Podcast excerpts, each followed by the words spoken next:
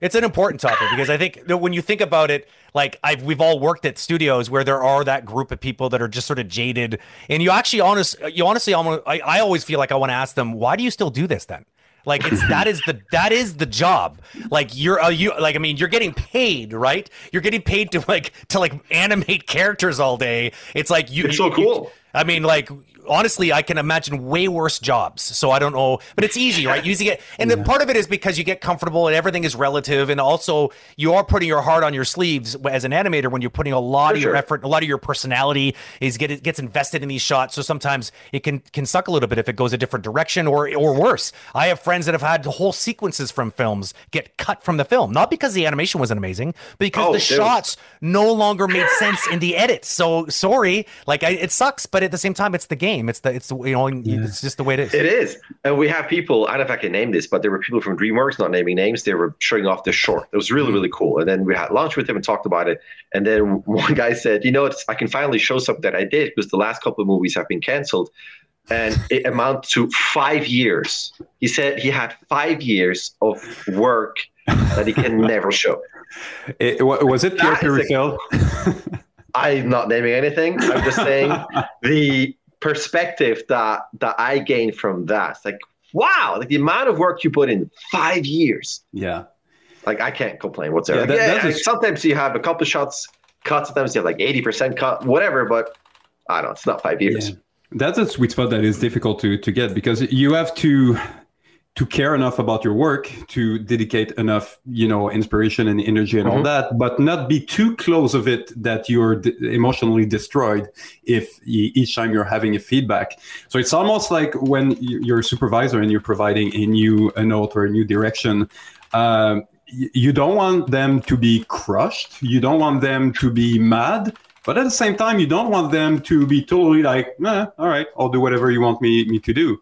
It's almost like there's a sweet spot that you want them to be just slightly affected, but at the same time motivated to do a next pass that hopefully will be right. better for the for, for the movie. Uh, this part, do you feel that?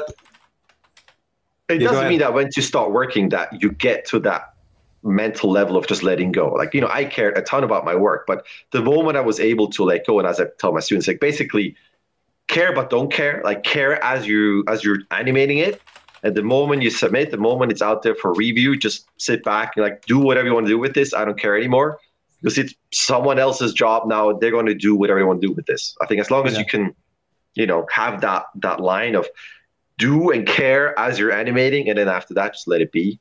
Yeah. you'll be much happier and do you feel that this is something that you deal better with uh, experience? That you would deal better with that now than when you you, uh, For started? Oh yeah, yeah, yeah. I remember a lot on episode three. There was a shot. I hope I can tell the story. There was those those uh, buzz droids, little little robot things that pop up, little spider things, and then they they land on the on the um, Jedi Starfighters. And I remember you know, coming straight out of school, I see this rig, this professional rig. You open up that droid, has all kinds of rigs and controls. Like, oh, this is so cool. To animate this.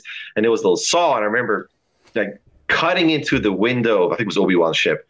And in my mind, I'm like, this is really cool. And then I saw the render. Like first time you see a full real render of your shots, great. And then uh, there was no scratch on the window. And in my mind, like, how dare they not incorporate this idea?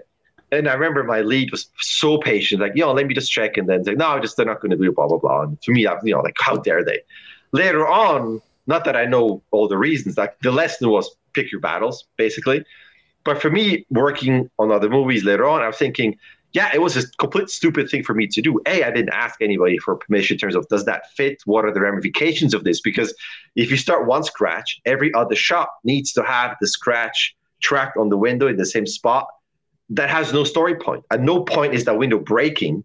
So it's not important. So why add this and the amount of cost involved, blah, blah, blah, blah, blah. So now I understand that it was not the right thing for me to do or to push for it. So it comes into you have to understand the bigger picture. Is this something that the shot is needed? If you add something, double check. Is this the right time? Is there the budget for it? So I think, you know, as with everything, you learn through failing and trial yeah. and error and with experience and and yeah absolutely i'm i'm definitely approaching work differently now than you know 17 yeah. years ago